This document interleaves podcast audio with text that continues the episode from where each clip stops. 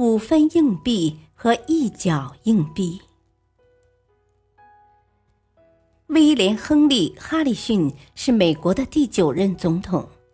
他出生在一个小镇上，小时候是个文静内向的孩子，人们都把他当成傻瓜，常常捉弄他。有一次，他们把一枚五分硬币和一枚一角的硬币扔在他面前，让他任意选一个。威廉总是选择那个五分的硬币。于是大家都嘲笑他傻。每天都有人来试探他，看他的笑话。有一天，一位好心人问他：“啊，你真的傻吗？难道你不知道一角比五分值钱吗？”“哦，这个我当然知道。”威廉慢悠悠地说，“啊，只不过……”